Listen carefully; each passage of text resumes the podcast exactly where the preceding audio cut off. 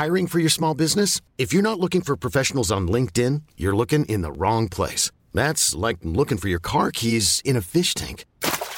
LinkedIn helps you hire professionals you can't find anywhere else, even those who aren't actively searching for a new job but might be open to the perfect role. In a given month, over 70% of LinkedIn users don't even visit other leading job sites. So start looking in the right place. With LinkedIn, you can hire professionals like a professional. Post your free job on linkedin.com slash achieve today. Hey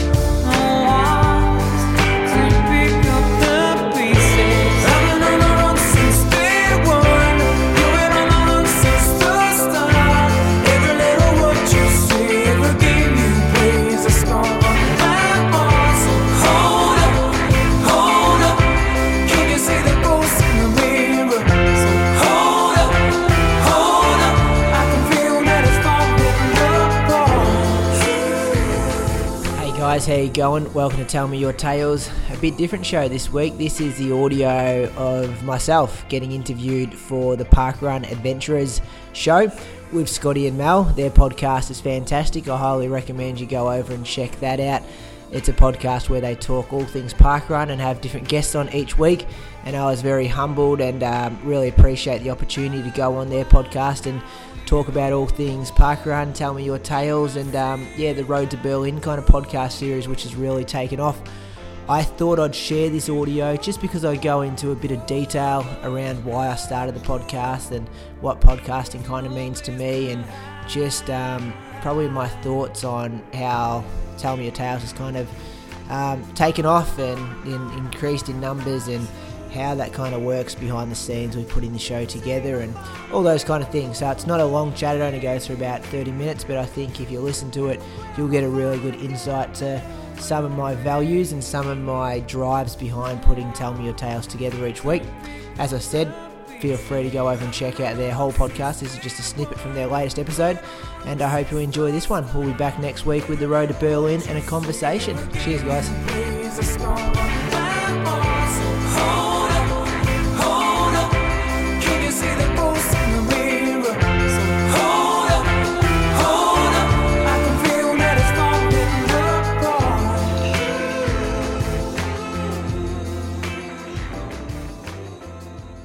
For this week's guest on the podcast, we thought it was time to talk a bit of shop, bit of shop talk, podcast talk. Brady Treffel is joining us this week, and Brady's got a podcast, a great little podcast. Thanks, Scott, and thanks, Mel. It's uh, it's a bit weird being on this side of the, the microphone this week. As I, as you said, I've kind of got my own podcast, so I'm usually the one firing the questions away. But looking forward to have a discussion all thing running and podcasting today. Well, let's see how you go because we're going to be we're going to be asking you questions, so you have to answer them this week. So you've got your podcast. Tell me your tales.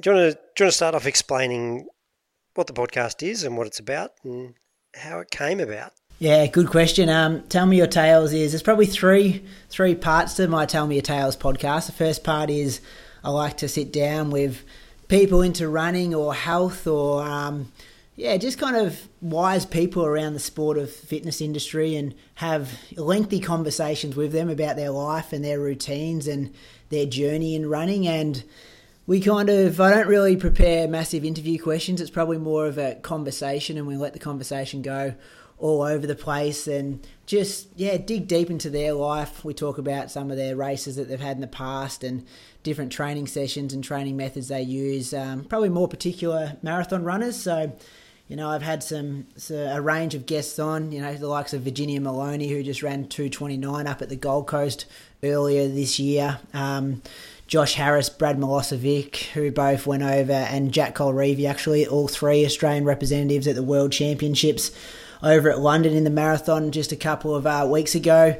And yeah, I guess it's it's kind of just a raw conversation where we talk all things running. Um, everything from heart rate data to gels and nutrition and all those kind of different training philosophies that different people uh, use in their lead up to marathons and training. So that's kind of one part of Tell Me Your Tales. The second part is uh, the Road to Berlin podcast series. So that's a part of Tell Me Your Tales where myself, uh, Julian Spence, and Bradley Croker. Julian's down in Ballarat and Brad's up in Canberra. We're all running the Berlin Marathon in uh, just over three weeks' time. So we've documented all our training from about 14 weeks out and we kind of hit different topics in our conversation each week. And that's been a big surprise. I originally started with the conversations just on the podcast, and then that led to the idea to get the boys on because they were both past guests as well and talk about our training and journey. And it was one of those things that we put it out there and we weren't really sure if we'd continue it. And then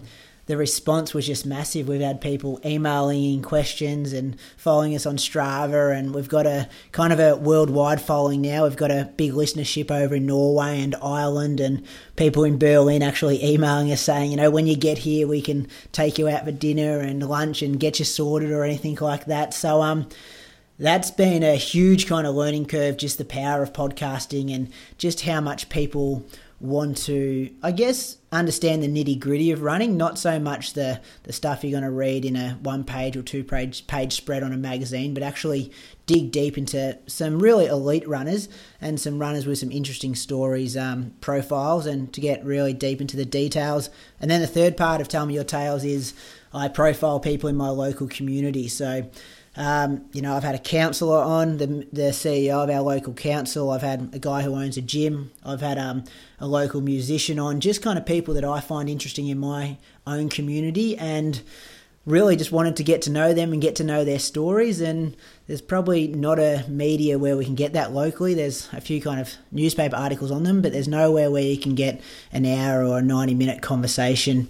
Um, yeah, podcast kind of on those guys. So, I guess I kind of created the podcast a bit selfishly. It was a podcast that I wanted to listen to. And um, yeah, it just didn't, no one else was making it. So I thought I might as well have a go and kind of looked into it and created it myself. And I'm really probably appreciative and humbled that a lot of other people are finding value in it. Do you think the fact that so many people are engaging, uh, specifically with your Road to Berlin uh, series, is because there are so many wannabe marathoners out there who, who are keen, as you say, to get into that extra nitty gritty? Yeah, for sure, Mel. Like, I, I think it's almost, um, I think we probably got into it and weren't really sure how quickly quickly it was going to develop. But I almost compare it to kind of like the reality TV kind of thing. Like, it's um, it's reality radio. Like we're producing a show each week, and we're not really sure what's going to happen each week. Um, you know, for example, Brad six weeks ago was the form runner of the three of us, and he was smashing everything in training. And you know, we we're kind of thinking he might run 217, 218 at Berlin, and you know, two weeks after that, he was injured and he's missed three weeks of training, and you know, looking like it's going to be a real battle for him just to get to the start line now in Berlin. So I think that concept of the listeners are really on the journey with us. It's not like we've got stuff prepared that we're going to release in two or three weeks' time. It's um, you're in the same position as us. We're not sure what's going to happen come race day, and it's yeah, the journey is a shared one, and I think people probably get a bit this misconception about elite and probably sub elite athletes in which we are that we're somewhat different, whereas we're not. Like we talk about the battles of trying to fit in running after work or getting up at 5 a.m. to get stuff done or um, you know, Julian often says things like coming home and having a couple of beers, just like I'm sure a lot of listeners would as well. And I think giving the audience a authentic and a genuine kind of view of elite and sub elite runners that we're very similar to um, the everyday battler who's going a park run on the weekend or training for Melbourne Marathon to break four or five hours or whatever it is the struggle's probably real and exactly the same. So just to try and inspire people at the same time that we're out there doing it and hopefully they can as well. It has certainly been an insight for me because I'm obviously not running anywhere near those sorts of splits that you boys do, but it's it's definitely been interesting. Will you be planning on recording when you're in Berlin post race? Yeah, that's the plan. It's um, that's probably back to that kind of statement of we're not really sure what's going to happen. Like we've got a bit of, we've probably had to get a bit smarter. Like Uh, you know, 15 weeks ago it was probably just, oh, not 15, probably about 12 weeks ago it was three blokes just getting on Skype and having a having a conversation and hoping somebody's listened. But we've kind of had to sit down behind the scenes and look at, you know, the business model behind it and what's a succession plan, and you know, especially when for me, for Tell Me Your Tales, that's probably my most downloaded show each week. So it's kind of like, well, how am I going to continue to keep the downloads going forward? And we're structuring topics for each week and the listener questions, kind of filtering those into into different shows which fit um, fit the topic of each week's shows. And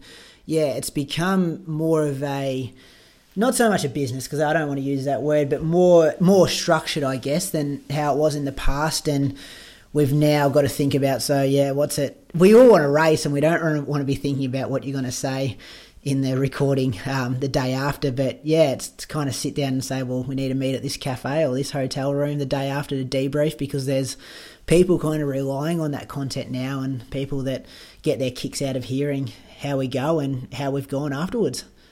So, have you put some expectations on the three of you to perform at Berlin now?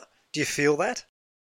Yeah, I do. It's um even sometimes in my training runs just around Echuca because we kind of report on each day's kind of training throughout the week. You you might be having a good or a bad session, and the thought comes through your head halfway through the session of, oh, how am I going to report this to the to the podcast next week, or what's Julian going to think about this, or what's Brad going to think about this session, and it's um it's often you're thinking about you know even this morning I just went out for an easy jog because I've got a got a big session this afternoon, and you know Julian's voice is ringing through in my head, saying, you know, no one cares about what pace you run the easy runs at. It's kind of what you can hit your sessions in. So here I was backing off just to um, almost pay pay Julian a bit of justice. So. Yeah, it's I do feel that pressure now, but at the same time, I think it's a good added pressure to have. It's almost like you want to do people proud and you want them to, as I said, they're on the journey with us and you want them to I think the listeners they want to see us all succeed come race day, but it actually yeah it has added a an extra layer of pressure. And you know even Brad who I spoke about before who's injured now like we kind of said to him if he doesn't want to come on and talk about his injury and stuff there's no pressure to do so. But he was really happy to come in because he feels part of this community now. And I know personally I'm not sure if I'd if I was injured, if I'd like talking to two other boys who aren't injured about a race we're meant to be doing in a month's time. So, yeah, definitely some added pressure there, and um, but I think it's good. I think that added pressure is only going to help us perform come race day. I think one of the reasons why you've connected with your audience, and as Mel said, I can't relate to the times you boys are talking about, but I can certainly relate to the training that you're going through. And what I'm picking up from listening to the episodes is that there's new techniques and there's different ways to train, but it's also very similar to what I'm going through. So even though we can't go for a run together at Berlin, um, I'm relating to what you guys are talking about. Are you aware of that? That even though you boys are fast, you're talking to a quite a wide range of runners. Yeah, and I think it's um, that's probably where the listener questions have come in the last couple of weeks as well. People have kind of emailed in to clarify, or they might be training for marathons or trying to break a time for 5 or 10k, and we can kind of put things into their perspective. And you know, you you'll know when you listen that we use the terms like marathon pace a lot. So we might do a session, or you know, Julian did a session on the weekend which was four by six k at marathon pace. So anyone can pick that session up and do it because everyone's marathon pace is um specific to them. So we try to use as many of those terms as possible and to kind of fit, um, yeah, anyone out there who listens that they can get something out of it. I guess the mileage is probably something that. Um, people can't relate to. Like we're regularly running you know, anywhere between 160 and 200 kilometers a week, and that's just not achievable for some of the listeners, which I understand. But hopefully, they can see that you know, roughly 80% of our week we're working hard and the rest of it we're kind of jogging along and recovering. So that's something that people can definitely put into their training weeks. I like how you mention the pressure and a lot of people tend to put things on Facebook saying, "Oh, I'm going to do this run," or or um, I'm going to enter this event, and it's to keep themselves honest and to they're putting it out there so that they kind of have uh, that accountability. I know when I do big events, I I try to half the time not tell anyone because I don't want that pressure, and then I, it's like, oh, I just did a sneaky half marathon in Canberra, you know, and nobody knew I was going to do that, and and it's because I can't cope with the pressure. But I like that you're you're keeping yourselves honest and um and putting yourselves out there for everyone. Is it? I mean, you already said that you think the pressure is going to help you on race day, but is it something that you you think you'll do again in future, like it as an experiment as such? Yeah, I guess um, the pressure thing's interesting because this will be my third marathon coming up, and I ran my first one in Melbourne in 2015 and put a put it out there that I was going to debut for the marathon, and kind of drummed up and wrote a bit of a blog leading up to it, and kind of got as many people involved as I could, and in the um, in the end had a pretty negative experience. That that wall that everyone told me about came on at 35k, and I ran 226, which I was you know reasonably happy with, but I went out a bit faster than that pace, and it just wasn't positive at all. And I felt like I probably talked it up a bit too much and probably underestimated the the marathon. So then when I went into Berlin Marathon last year, when I ran that, I kept it similar to you, Mel. I um I told a few people, a few people knew I was doing it, but it wasn't. You know, I think I might have done my first Facebook post about it a week out when I was going to Europe and just telling people that it was coming up. And um, I think that was good. Like going under the, under the radar and paying respect to the marathon is uh, a good thing. But this time around, I think it's yeah, it's uh, the pressure's good. And I was just listening to Matt Fitzgerald. He's got a book called um, Brain Training for Runners, talking about you know how you can use the crowd and how you can use the pressure and a lot of that kind of mindfulness and mental training that you can if there's more people involved than just yourself when it's time to dig really deep it's it's easy to access that and easier to kind of push on. So I know for me, even you know, living in a small community and having friends that come out and pace me on the bike, if I'm starting to starting to kind of find it hard, three quarters or two k to go into a longer kind of tempo run, I'll often think about that this person's given up their time to ride their bike next to me on a Saturday morning when they could be at home and with their family, and that kind of extra pressure kind of brings out the best in myself. So um, yeah, it's it's definitely something that I wish I had the answer to in you know four weeks' time to see if it actually works for us because we are letting a lot of people into our personal lives and it's um, yeah you know there's people people get a lot of details from an hour an hour an hour and ten minutes a week about about what happens in your life and it's um it's one thing that I'm happy with at the moment. But going forward, I'm not, I'd like to do it again. I'd like to maybe pick a another one like a Boston or a New York or a London, a big city marathon, and introduce maybe two or three other guests and kind of make it a, a journey to Boston or something like that if there's demand there. And yeah, kind of strategically pick people who I think the listeners will relate well to going forward. But probably uh, not going to make a call yes or no at, at this stage because I'll probably wait and see how Berlin unfolds let's turn our attention to the podcast itself. You're just a you're a teacher by trade. Yep. Where did you get the idea to do a podcast? And were you daunted by the technology, about setting it up, about organising guests, and all that sort of business? Did that scare you or excite you? Um, yeah, fantastic question, Scott. It, it, I do a lot of running by myself in Echuca Moama, so I was really a big consumer of podcasts. I'd re- listen to you know, probably three or four regular podcasts that I'd listen to each week, and they'd kind of keep me company when I'd be on my longer runs or morning runs or whatever it would be. And I think I said it a bit earlier, like I.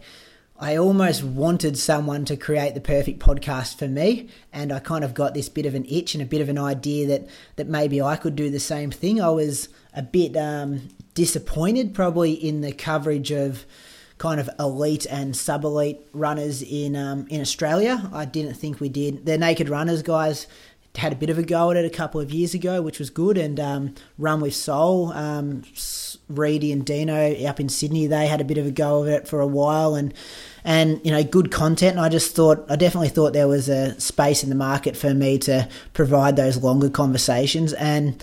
I just had the content, uh, the sorry, the guests that I could, the contacts I could, um, yeah, just get really easily. So that kind of getting the guest didn't daunt me too much, but it probably trying to find the gender balance. I had a lot of male runners that I could easily send a message to and say, let's talk for an hour on Skype this Sunday night and record it and go from there. But trying to find female runners was quite difficult because for me that was a bit of a step outside my comfort zone because I'd had to kind of approach them and form the relationship originally, and then and then go from there. So that was a bit of a challenge starting up.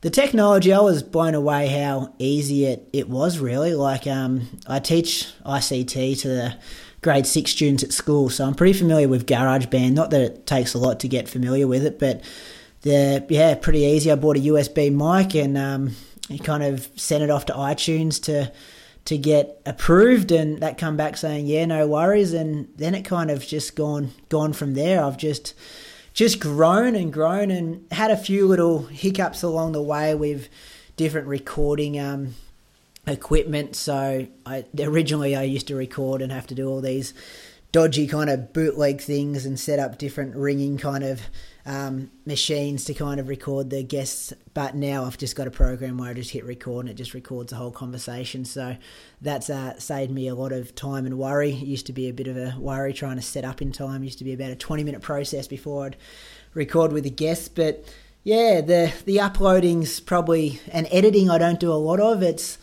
kind of because it's such a raw conversation. We don't mind if there's pauses or we don't mind if we're dropping in and out and you know Brad and I might talk while we're waiting for Julian to come back onto Skype and things like that because it's that authentic and genuine conversation that I want to pass on to, to people I guess. I want to provide I want to have the conversation with people and then let people listen to that. I'm not really interviewing someone for the listeners if that makes sense. I'm glad you mentioned the the gender split, as it were, of, of guests and things like that, because it's something I'm very conscious of as well. Um, we often say that if we've had several weeks in a row with boys, that, you know, it's a total sausage fest. Um, and that we're, we're keen to get more females on. Do you ever find uh, difficulties with getting women to come on the show because they're reluctant to actually talk? No, every every person or every female I've approached has been um, all good to come on, and I've got a couple coming up in the next couple of weeks, which I'm I'm uh, happy to kind of get because my gender, yeah, I've massively something that I've got to address and something I've realised. But every female I've approached has been more than happy to come on, which I'm grateful for because if they weren't, I'd be probably be struggling to get any of them on. I think it's um yeah, it's quite a quite a balancing act, and and as I said before, it's probably just me having to step out of my comfort zone and more and, and approach people that I don't already know or don't already have a relationship with. And for me, that's probably one of the most nerve wracking kind of um, parts of it. Yeah, it's it's a little bit nerve wracking for us too sometimes. Have you had many people say no? Um, no one has directly said no, which has been good. I've had a couple of people who have been like responded with, "Yep, I'll be keen," da da da, and um, we'll start talking a date, and then just no emails come back. So I might reply and say, "Oh, how does next Thursday look?" and I'll just hear nothing for oh, just crickets now. Like it just won't be a response from there. So, but I've got to, you know, I I don't. I'll give people one opportunity to kind of have the conversation. If they don't want to come on the show, I'm more than happy to. I don't want to be the guy that keeps emailing them, nagging them, and and things like that. And some of my listeners have been great in initiating interviews, so they'll. Um, you know, start a group Facebook message or whatever saying Brady meet whoever it is, and you know, you'd make a great guest on Brady's podcast. Would you be more than happy to come on? And and from there, it's kind of grown, and I'm more than happy to take requests from my um, audience members about who they want to hear because at the end of the day they're consuming them and I think I've got a pretty good judgment of who I like to have conversations with and who will get value out of those conversations but it's always good especially if people have an in or a hookup already to be able to set me up with someone who makes a good story. It's amazing. Most people say yes to us, Mel. We've only ever had one real rejection, but most people are keen to come on and have a chat to the podcast, which is great. Oh well, I just think it's a bit of a no-brainer. Like it's especially um, you know if they're super elite athletes or whatever, like they've got opportunities to plug their sponsors in there. They've got opportunities to prove how good of a role model they are. Um, you know, they've got opportunities to get people, especially with elite running. A lot of I find this battle with the park run scene and the elite running kind of scene. A lot of the park runners I know in my local community would have absolutely no idea who won the you know, the marathon at the World Championships, which were three weeks ago. Whereas I could go to my local soccer field, and every single one of those soccer players and kids, and doesn't matter if they're five year old soccer players or 25 year old soccer players, they're all going to know the best soccer players in the world. So I think elite athletes probably have a bit of a responsibility to share their stories and to use the media they can because at the end of the day, they're not on the back page of the Age or the Herald Sun, so they need to use media like podcast to to make that connection with the the general kind of fun run crowd out there. I guess. Couldn't agree more. You're helping boost the profile of running yeah, why I wanted to start as well, like just to give some insight because there's some amazing people who, especially that sub elite category, like even a guy like Julian, for example, who is actively involved in his community with the running store down in Ballarat, but you know doesn't get kind of mainstream media, but has an amazing story and an amazing amazing amount of knowledge around running that people can benefit from. Now, I'm curious. You said you're a podcast enthusiast. Which podcasts have you been listening to? Yeah, so I um Marathon Talk's probably the first running podcast that I listen to. A couple of guys over in the UK. Oh, Tom Williams, he's got a bit, and Martin Yelling hit there. Both got a bit to do with the park run scene over there. Um, that was probably the first one that hooked me in, and I'm an avid listener. I would have listened to every one of their shows for the last yeah three or four years. It's generally my long run companion. Um, also, listen a bit to the Rich Roll podcast. I always find that Rich, his interview style is really authentic. Um, Will Anderson does a, well, not so regular anymore, but Willosophy, where he just sits down with people and just talks for a couple of hours. So they're probably my three three regular ones, and then I've probably got another fifteen or twenty that I just take snippets of here, there, and everywhere, kind of thing. And what about parkrun? You're involved with Echuca Moama there on the Murray. Yep. Have you enjoyed that experience so far? Yeah, I've enjoyed it. Um, it's been fantastic. My first experience was oh, probably about two years ago at Shepparton Park Run. So Chukamoam has been started since uh, May this year, but we'd been going over to Shepparton, which is about 50 minutes an hour drive away to, to do their park run regularly. And we'd often carpool over. And yeah, there was one Saturday we just drove back, and there were three or four of us in the car, and we just said to ourselves that we need to get started and we need to do our own one here. And if Shepparton can do it, we can do it. And Bendigo was doing it an hour the opposite direction. So we thought um, we've just had to bite the bullet and we had to start and get the get the ball rolling a bit. So it's it's probably back to the conversation before that.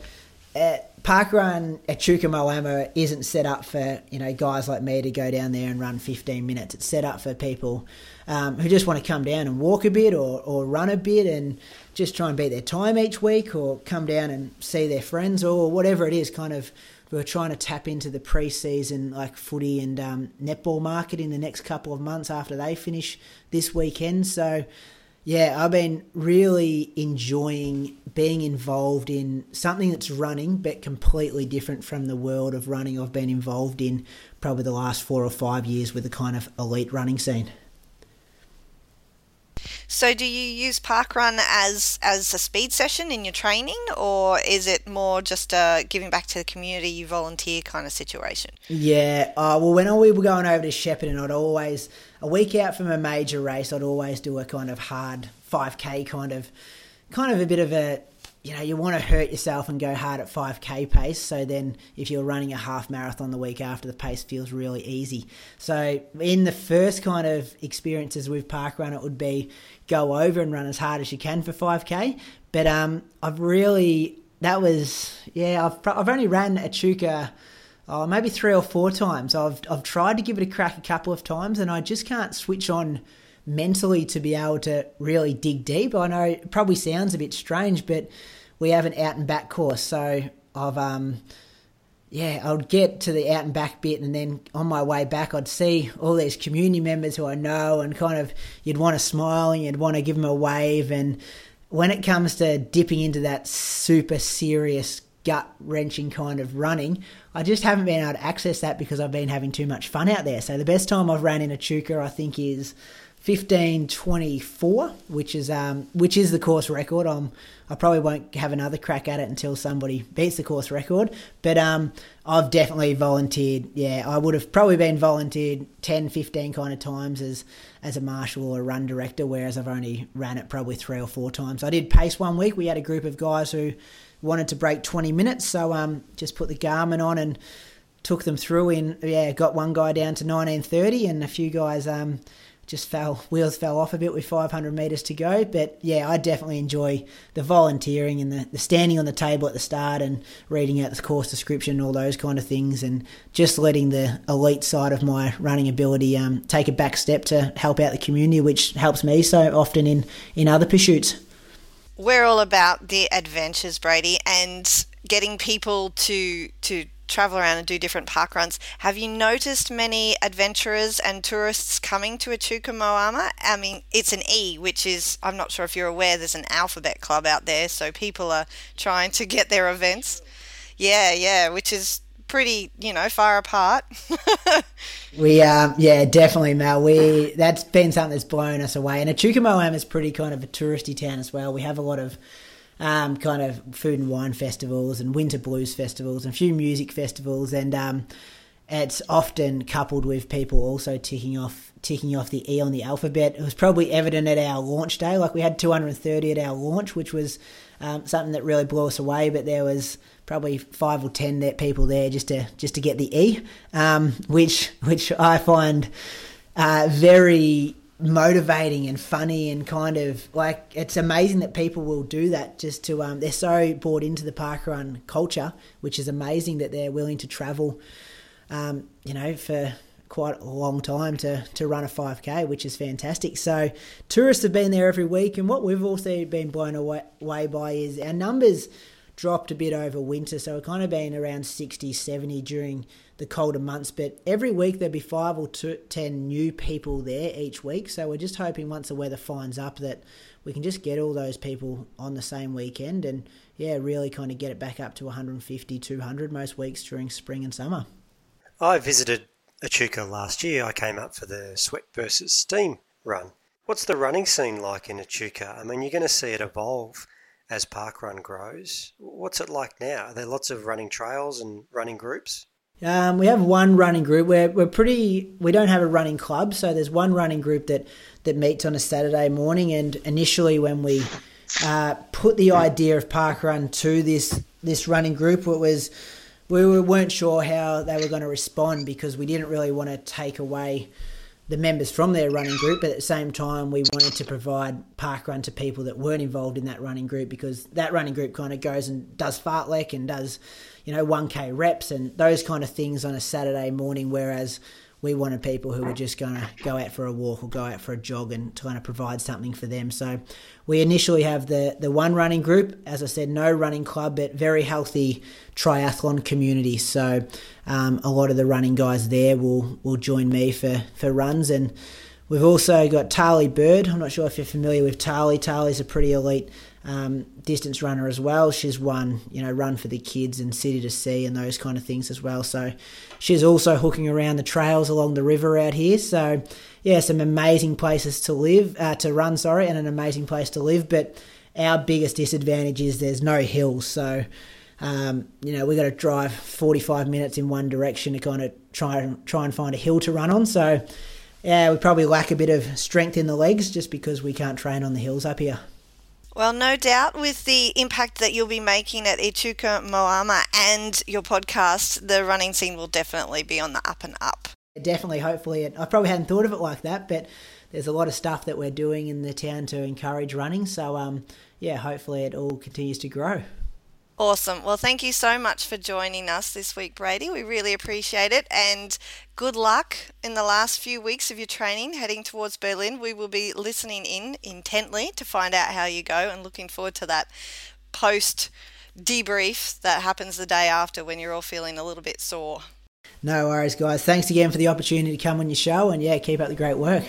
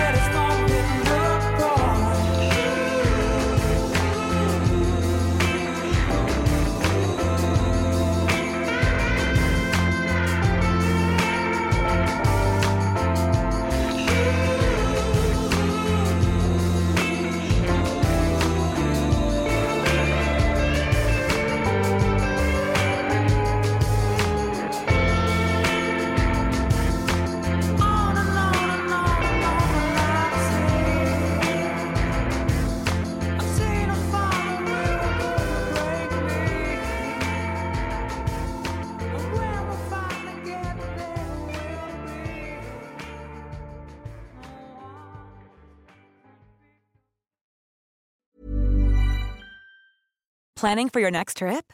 Elevate your travel style with Quince. Quince has all the jet setting essentials you'll want for your next getaway, like European linen, premium luggage options, buttery soft Italian leather bags, and so much more. And is all priced at 50 to 80% less than similar brands. Plus, Quince only works with factories that use safe and ethical manufacturing practices. Pack your bags with high-quality essentials you'll be wearing for vacations to come with Quince. Go to quince.com/pack for free shipping and 365-day returns.